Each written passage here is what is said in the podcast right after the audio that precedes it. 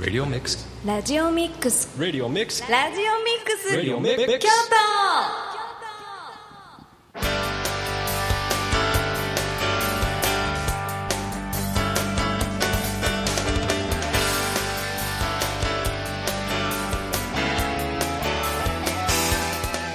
都エフエムはちななまる ラジオミックス京都をお聞きの皆様、おはようございます。おはようございます。この時間はラジオミックス京都開局記念特番千北フェスタ公開生中継スペシャル学生と地域防災について考えようを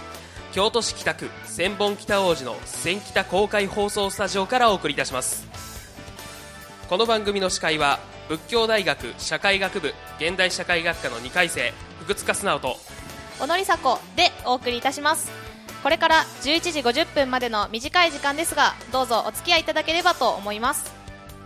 さて エフエムはちななまる 京都はごがつにじゅうににちに地域と大学の連携をテーマに開局いたしましたが、まもなく開局からもうそろそろでいっかげつが過ぎようとしています。もういっかげつ、早いですね。早いですねはい、えー、ラジオミックス京都の通常の放送は北王子烏丸大垣書店ビルのメインスタジオから行っておりますが、本日は北区千本北王子の千北公開放送スタジオからお送りする初めての生中継特別番組ということになります。えー、私たち仏教大学このふたりもですね、えー、毎月だいに水曜日にですね、えー、仏ラジというものを放送して担当しております。はい、えー、そして今日のこの時間はラジオミックス、えー、京都開局記念特番千北フェスタ公開生中継スペシャル、えー、学生と地域防災について考えようという特別番組になりますが、まずは本日のゲストの皆さんを紹介いたします。えー、千本ふるさと共生自治運営委員会平井俊樹委員長、えー、楽市消防分団から浜田康之分団長、北川健良副分団長、えー、京都市消防団充実強化実行チーム広報チームから上京消防団室町分団団員鍋坂由紀さんにお越しいただいております。それではまずは楽市高峰団地のまちづくりについて平井俊樹委員長にお話を伺いたいと思います。どうぞよろしくお願いします。はい、おはようございます。えー、楽市共生自治運営委員会ということでじゅんと略称で言ってるんですけども、じゅんの委員長をしております。えー、この地域でまちづくりをずっと関わらせていただいております平井俊樹です。えー、今日は、えー、この町で、えー、初めてのサテライトスタジオの生放送ということで、えー、私自身も非常に喜んでおります。えー、この地域ですけども、まあ、公営住宅が立ち並ぶ一つの町なんですけども、えー、ちょうどこのサテライトスタジオがあるところはかつては、えー、商店街で賑わってたとこなんですけども、まあ、残念ながらお店をずっと閉めたりしまして、まあ、シャッター商店街みたいな形で少し残念な雰囲気だったんですけども、まあ、これをなんとかならないかなということで、まあ、京都市さんとも連携する中で、えー、いろんなイベントあるいはまちづくりに協力しようという合意形成が得れまして、今では、えー、こういう形で、えー、サテライトスタジオがあったりあるいはカフェがあったりということで、まあ、あのちょっと永久的にできるかわからないんですけども、まちづくりの中で取り組んでいます。で、私たちの町は、えー、この町を契機にしまして、えー、もちろん福祉や人権を考える町づくりもしてるんですけども、まあ、何よりも、えー、少し寂れた北区あるいはこの地域を活性化しようということで取り組んでいるんで、えー、こういうスタジオが新たに来ていただいたことありがたいんで、またこの後もお話をいただけると思いますけれども、地域の分断の人たちとも一緒に頑張りたいと思います。ありがとうございます。ではここからですね、ちょっと質問をさせていただきたいと思います。はい、えっと、ちょっと千北フェスタの取り組みとまちづくりについてちょっと聞きたいんですけども、ちょっと、はい、あのまあ、千北フェスタということで今少しお話をさせていただきましたけれども、えーまあ、商店街が店を閉めてしまいシャッター化した形でなんとかならないかなということで、まちづくりのイベントの一つとして外部の人たちあるいはまちづくりに関わる人たちに寄ってもらって、この町を何かできませんかねって内掛けをしたところ、協力をいただけるような若い方たちあるいは エヌピーオー をはじめとするボランティア団体の人たちも関わっていただいて、今はよっつの店舗でボルダリングというような子どもたちも遊べるような町あるいはカフェ、そして子どもたちがさらに広場として使えるかなというスペースも設けてやっていますので、できればここがもう少し大きく羽ばたけるような発信できるまちづくりにできたらなと思っています。やっぱりあの高校もそうなんですけど、やっぱり学生とこう い, いろんな連携っていうのを組んでやってるようなふうに思うんですけども、そういうふうにまちづくりに関する学生の期待とかってどういうふうに考えてらっしゃいますか？そうですね、あのーまあ、見ていただいたら分かります。ここはあの仏教大学のすぐ横でね、大谷さんも仏教大学の学生さんですけど、はい、あのバス停から降りてちょうどこの町の前を通って多分大学に行かれてると思います、はいね、閉まってるとなかなか何やってるのかなというよりも寄ることはないと思うんですけど、もしこういうラジオがのサテライトがあったりお店が開業やってたら、まあ、少し覗こうかな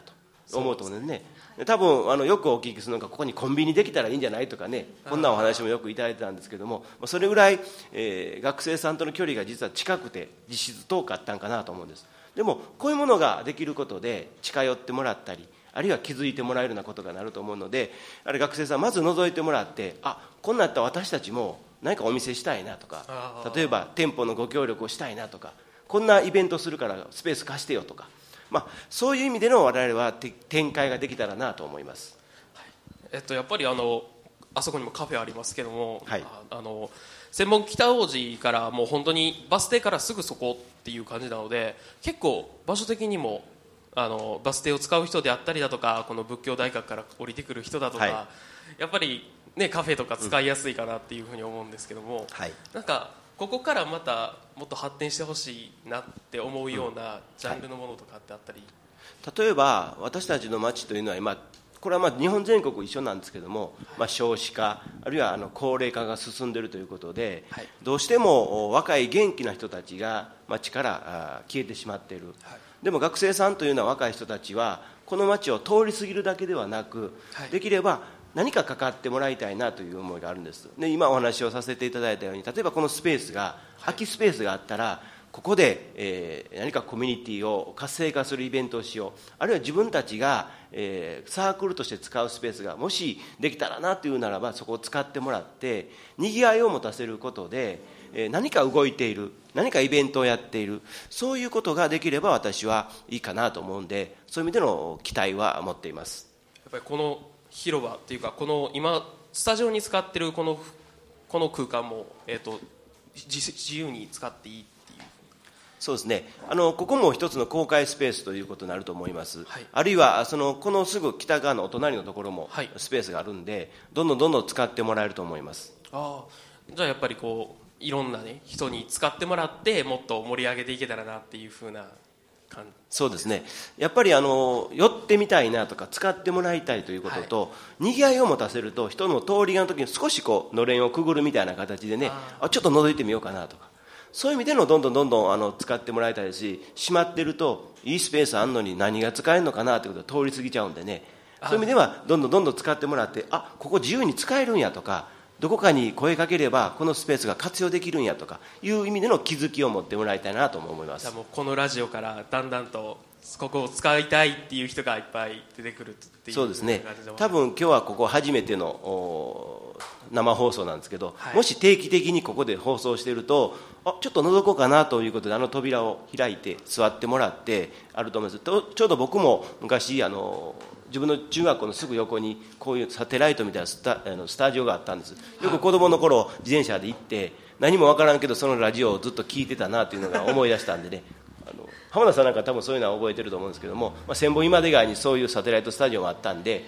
やっぱりそういう意味ではこのラジオがというのは我々は大きな期待をしています。ではここからはですね、えー、と消防団員の皆さんと、えーま、一緒にですね、学生と防災について進めて聞きたいと思います、はい。えー、それではここから、えー、消防団員の皆さんに、えー、と学生の皆さんと一緒に防災についてお話を進めていきたいと思います。で改めまして楽市消防分団から浜田康之分団長、北川健良副分団長で、えー、京都市消防団強化実行チーム広報チームから上京消防団室町分団団員滑坂由紀さんにご参加いただきます。よろしくお願いします。はい、よろしくお願いいたします。よろしくお願いいたします。大丈夫ですか？緊張されてるような感じなんですけどえー、っと消防団員になった経緯とか、その消防団参加への魅力についてちょっと伺いたいんですけども、えー、っと京都市内の消防団で初めての学生副分団長になられたという北川さん、どうでしょう？はい、えー、僕は武教大学の方で、えー、仏教学の方を、まあ、専攻して勉強していたんですけども、その中で、えーと、利他という、まあ、人に、えーと、還元するような働きというものを、まあ、学んだんですけども、なかなか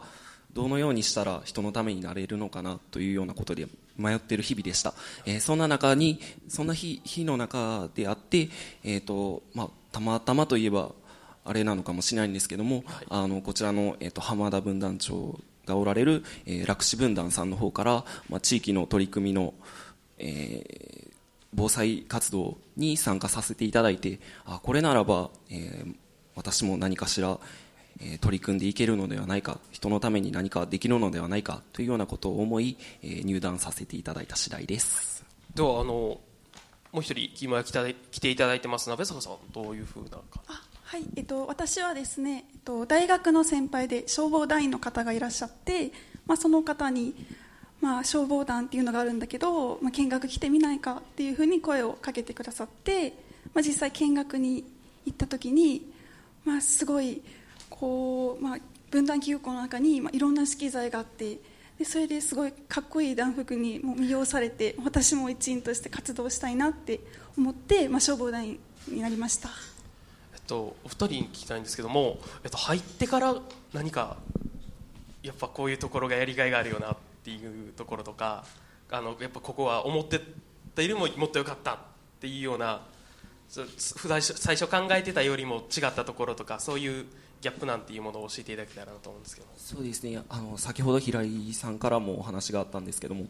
あの大学に行って帰る、まあ、いわゆる通り過ぎやったのかなと僕自身、あのその活動をするまで活動してから思うところが多分にありまして、であの地域の本当に大人の方々、また子どもたちといろいろな活動を接していただく接させていただく中で、まあ、自分自身の視野というものも大きく広がったのかなと思っています。野坂さんとはどのように？あ、まあ、私も、まあ、ふたりと同じような感じで、まあ、消防団に入ることによって、まあ、地域をより、まあ、地域に入り込むっていうことで、もう地域のいろんなことを知ったり、またいろんな職種の方がいらっしゃって、まあ、仕事の話とかまた相談に乗ってもらったりっていう、実際に地域の方と、まあ、接する機会っていう面ですごい良かったです。やっぱりその入ってから変わったことっていう絶対いっぱいあったと思うんですけど、えっと、そういうですね、あの大学生たちが消防団に入ることでですね、地域にどのような影響を与えることができるかというのを、あの浜田分団長さんと平井さんに聞きたいんですけども、どうでしょうか？はい、あのやはりあの消防団というのは、まあ、あの何もなければあの何もない、体力もいらないんですが、いざ災害とかで今後起こりうる、まあ、地震とかあの防災に関してですね、私たちの、まあ、あの高齢化社会の中で年齢でいくと、まあ、本当に体力も持たないけども、若さというのは本当に素晴らしいものであって、吸収力も、まあ、あのすごいし、覚える力も早いということで、やはりあの消防団の活動こそ、まあ、若さに勝るものはないというふうなことを、まあ、つくづく思っています。でこれからまあ地震も起きてますから、いつ起こるかわからない、あの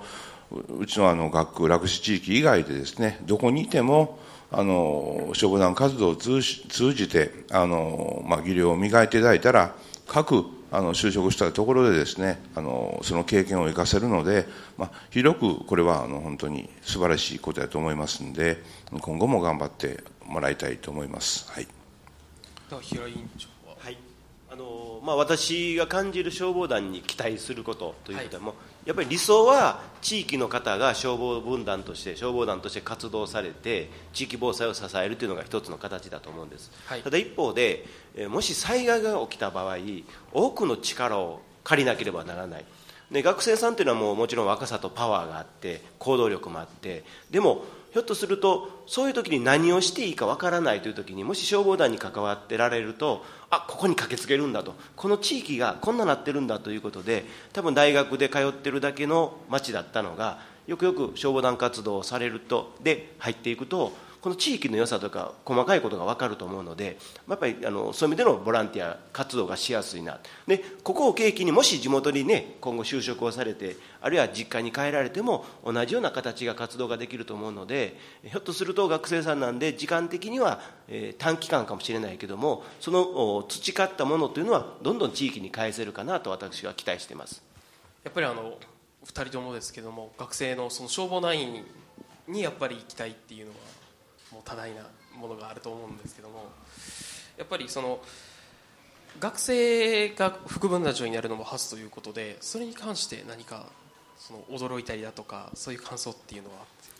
あの、まあ、私そのお話をお聞かせいただいた時にすごくいいなと思ったのが、まあ、副分団長ということであると普通でしたら地域の方とか学生さんはお手伝いだなという雰囲気なんですけども、多分積極的に活動するということと責任を持った展開ができるかなということなんで、あのどんどんどんどんそういう意味での副分団長をはじめとする、えー、地域での立場も含めて活躍していただきたいなと思います。ではあの仏教大学大学院生の北川健良さんが副分団長となったということなんですけども、はい、消防団として期待することっていうのを浜田分団長からお聞きしたいんですけども、あのーまあ、やはり、あのー、ただ単にの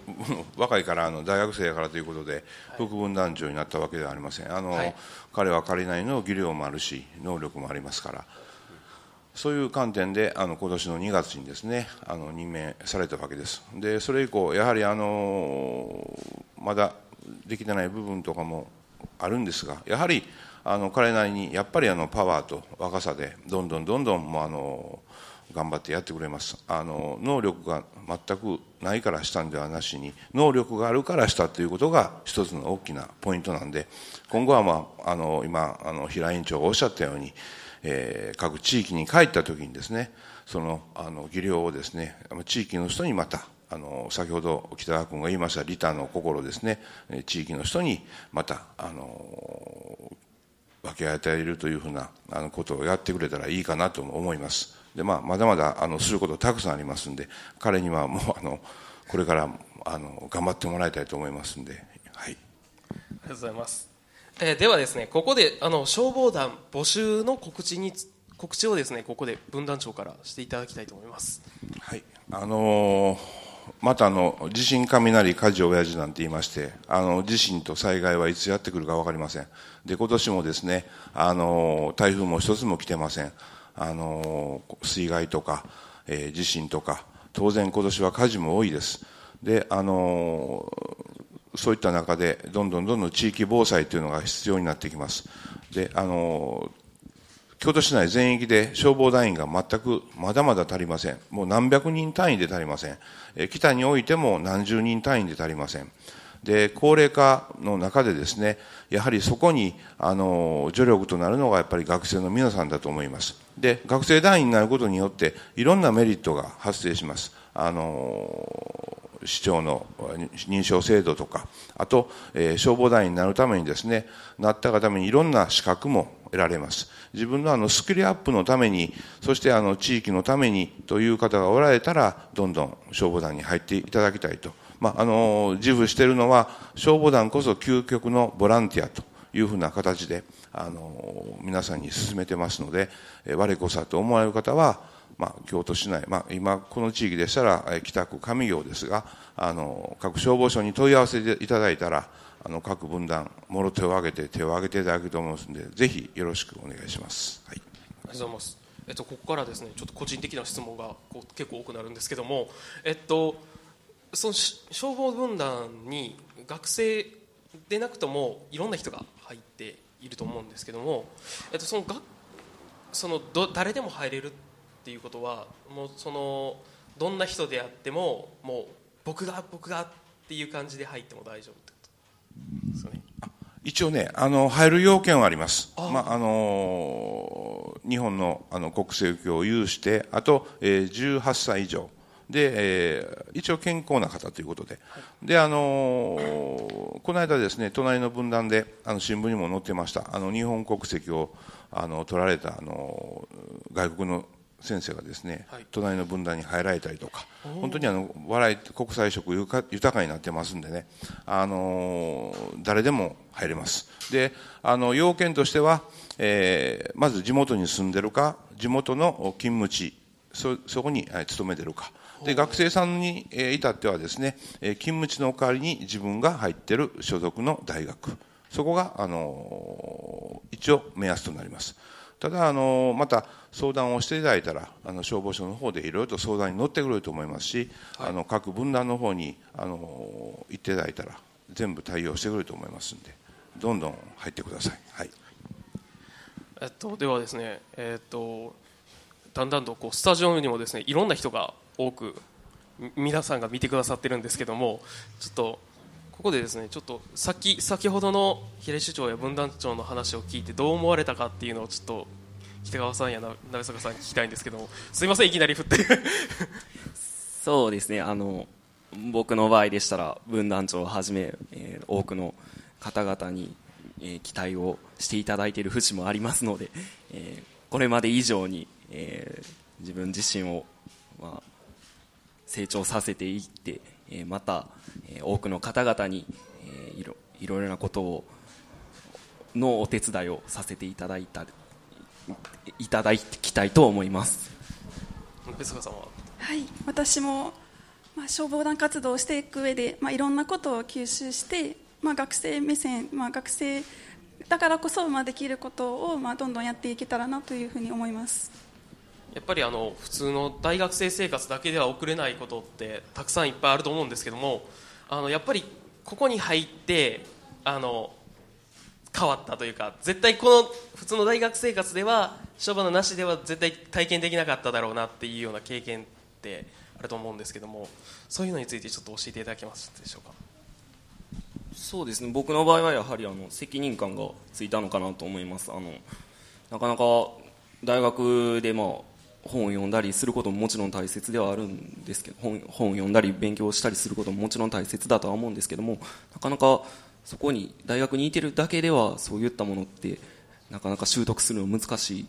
のかなというふうに考えます。えー、そういう意味では本当にこうした機会に恵まれたことに感謝して、えーと、責任感というものをつけていきたいなと、よりつけていきたいなというふうに考えています。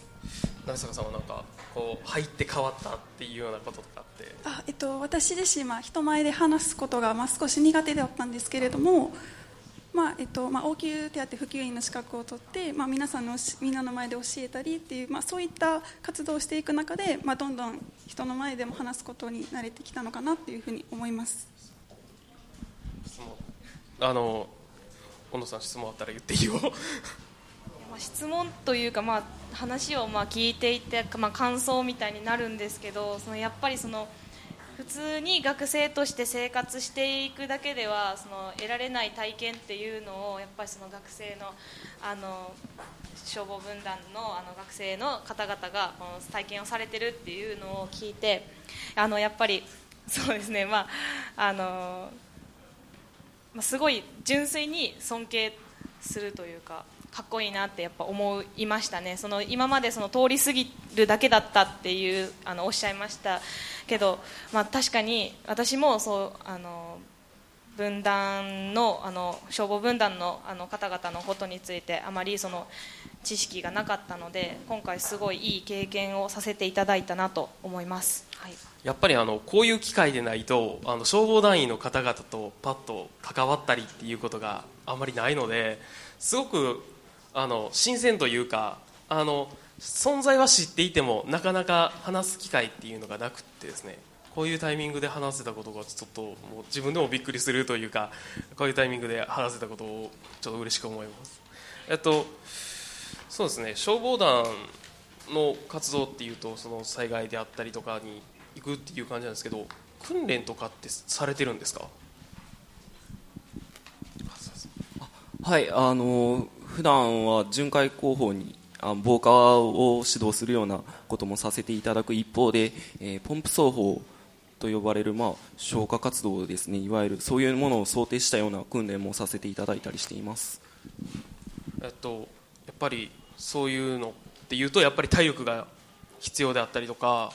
その筋力が必要であったりとかっていると思うんですけど、そういうのってやっぱり自分のうちでも一人でトレーニングしたりとかってあるんですか？あまりそこまでは考えてないんですけどもまああのやはりその消防団一消防団員として、えーと、自分の思いというものを大切にしたいなという一面から、まあ、トレーニングと呼べるようなことはしているのかなというふうに思います。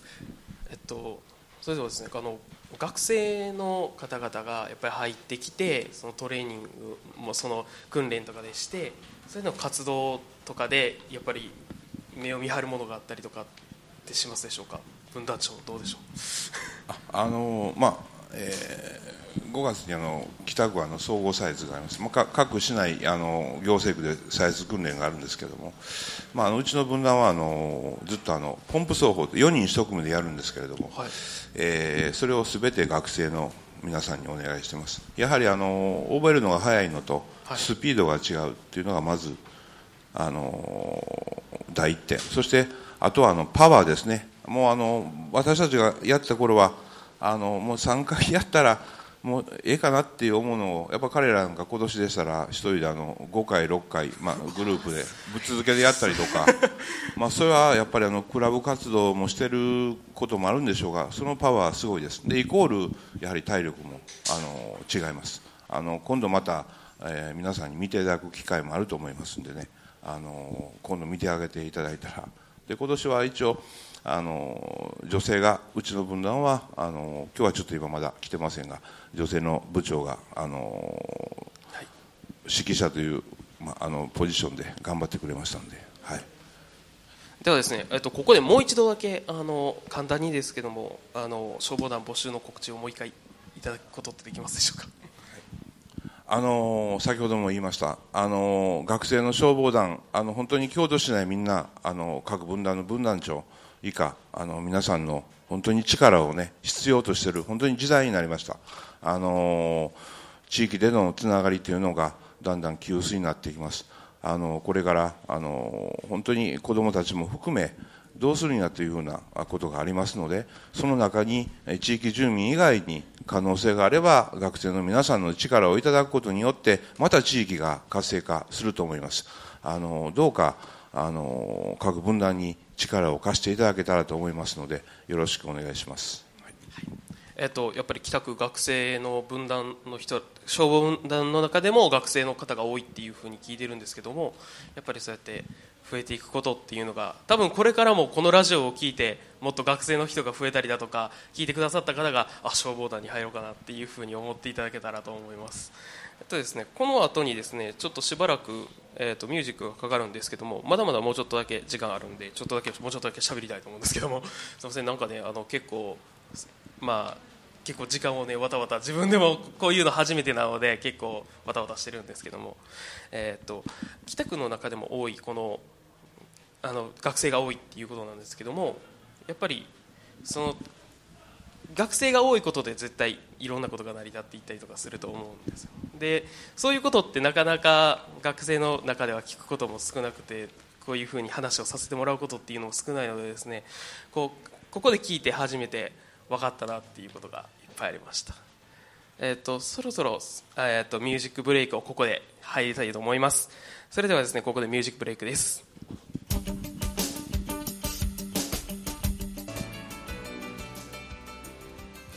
それではここからは門川大作京都市長に加わっていただいてお話をお聞きしたいと思います。門川市長よろしくお願いいたします。よろしくお願いします。よろしくお願いします。素晴らしい雰囲気ですね、えー、ありがとうございます。この放送が始まってこの場から発信していただける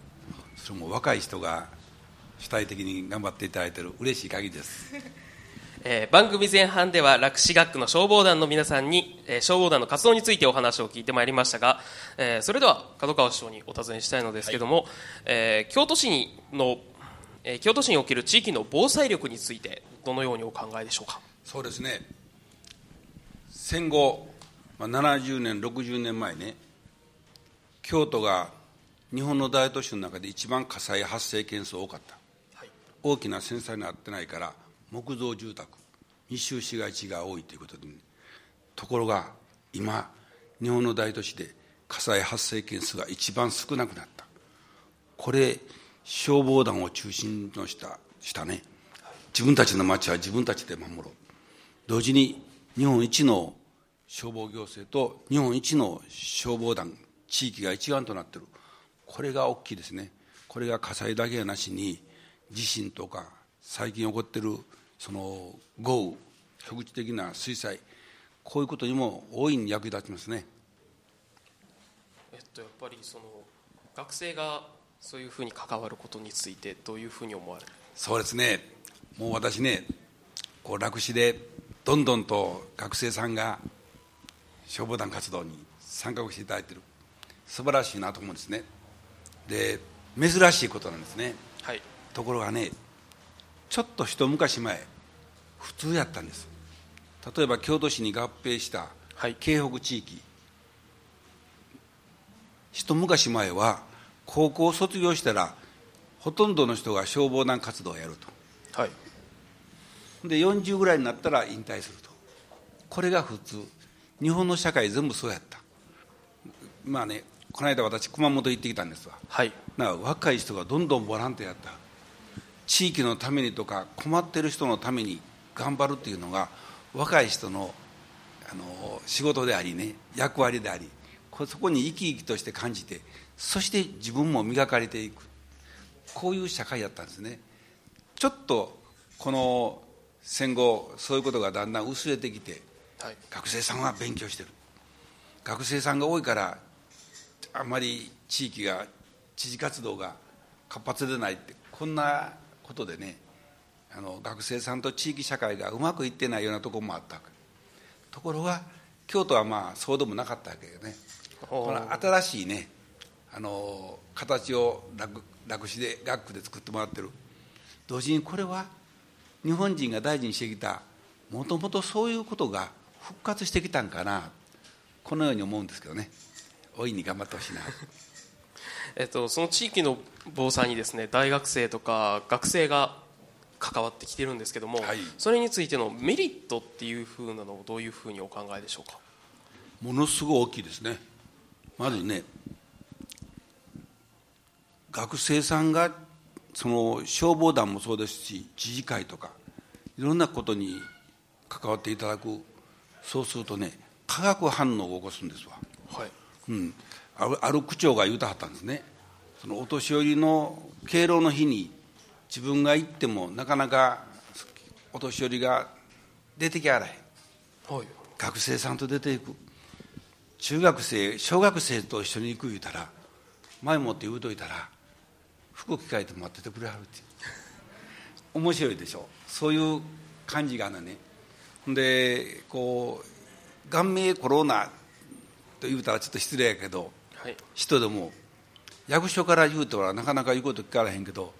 学生さんがちょっと失礼な言い方やなと思うけども言うたら聞く耳持ってはるというのは京都の町のね、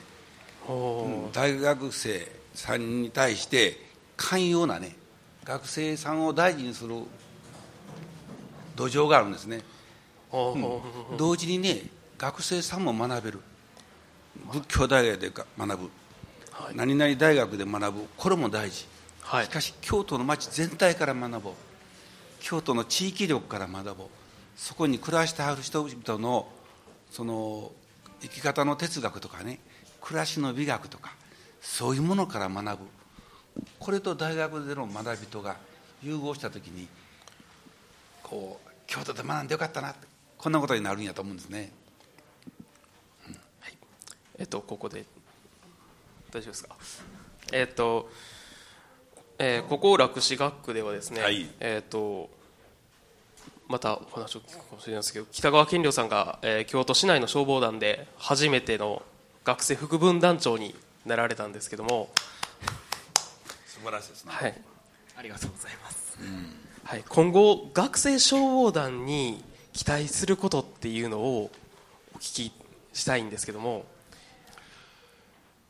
大学時代を、まあ、京都で過ごすある滋賀県からやってね、新聞で見ました、はい、そうです。お会いできて嬉しいです。で、また滋賀県戻ってお寺津があるんです。京都市の消防局に今勤めたりとか。ああ、それもええな、嬉しいな、うん、あのね、学生さんが消防団活動される、まあ、消防団活動だけではないけどいろんなことに関わっていただく、地域が活性化する、うん、みんなが元気になるんですね。同時に学生さんの学びにもなる、あのそういうことでね、大いにあの頼りにしてますね。で、京都市の消防団、先ほど言った通り日本一の消防団、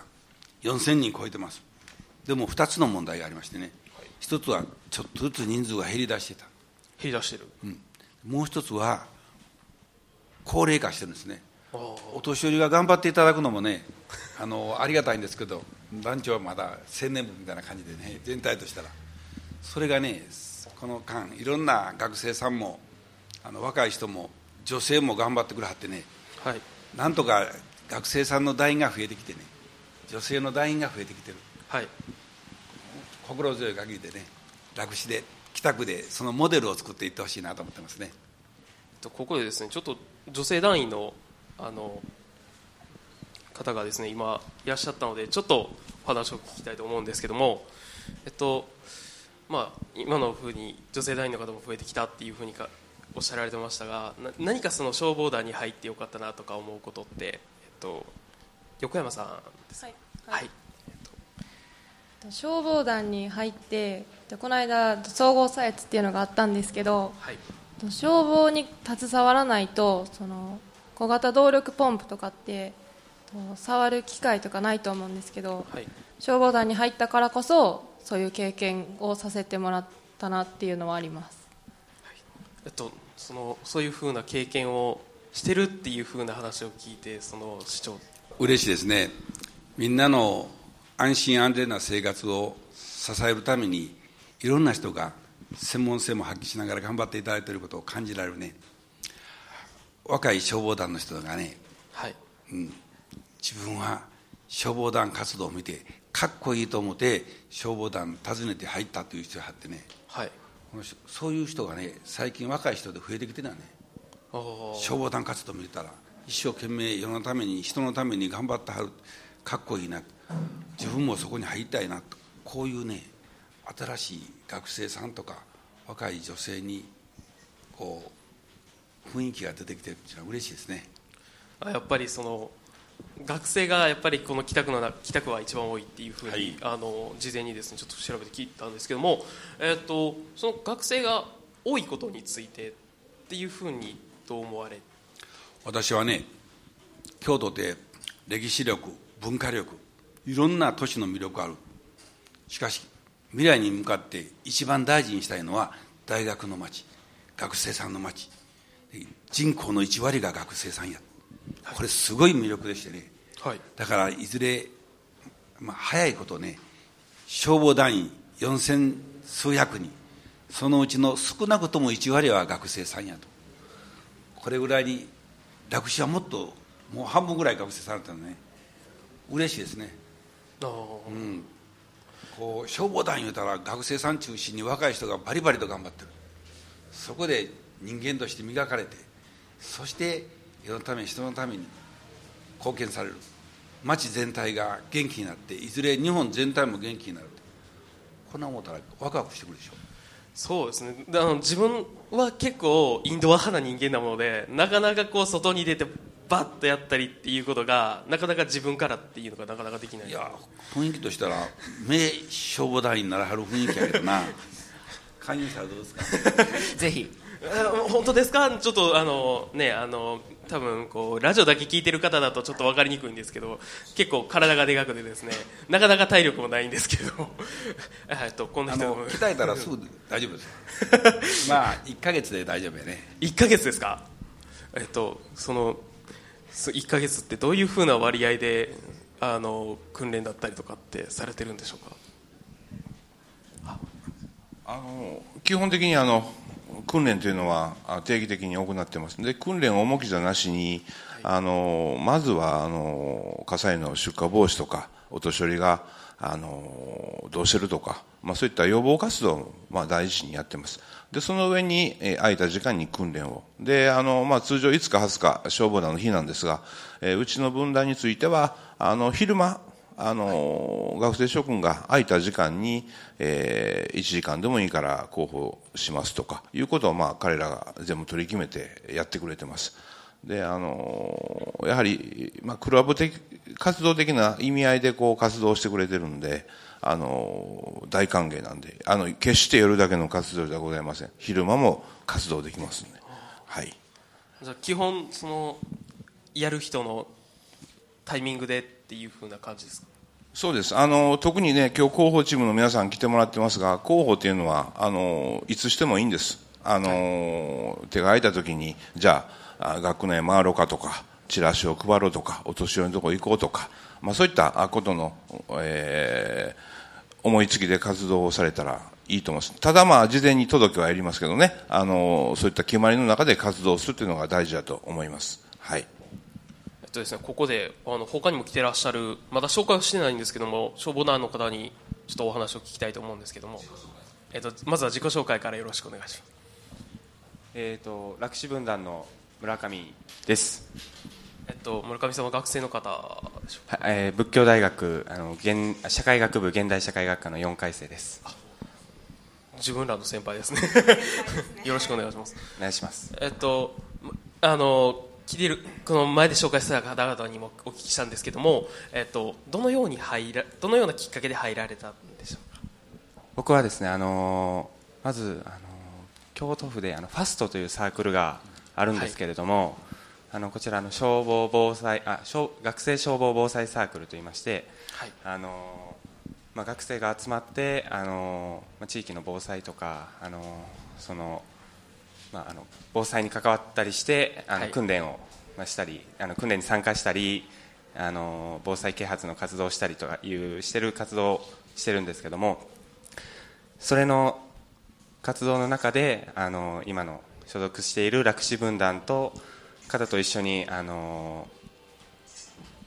夜のパトロールをするっていう活動に参加して、はい、そこで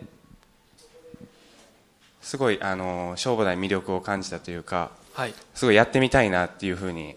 思ってもうすぐに入るって決めました、えっと、その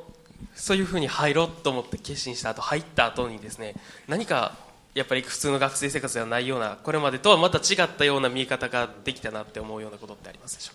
う？そうですね、入ってからは結構時間が経ってから、えー、と去年のじゅうにがつにあの火災の現場に出動した時に、はい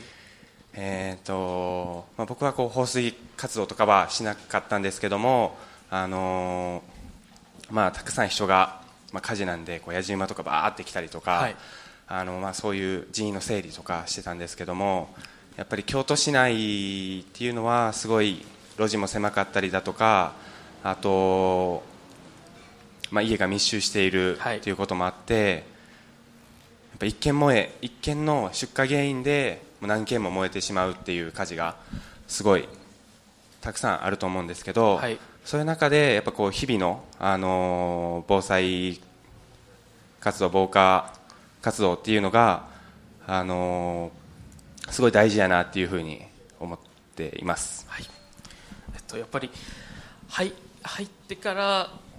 変わることもあると思うんですけど、えっと、もう一人女性の方がですね来てらっしゃるのでですねちょっと話をお聞きしたいんですけど、まずは自己紹介からすみませんよろしくお願いします。私は北区の楽師消防団消防分団の団員ではないんですけれども、はい、今日は、えっと、上京消防団の室町分団というところから来ました、はい、杉山咲と申します。よろしくお願いします。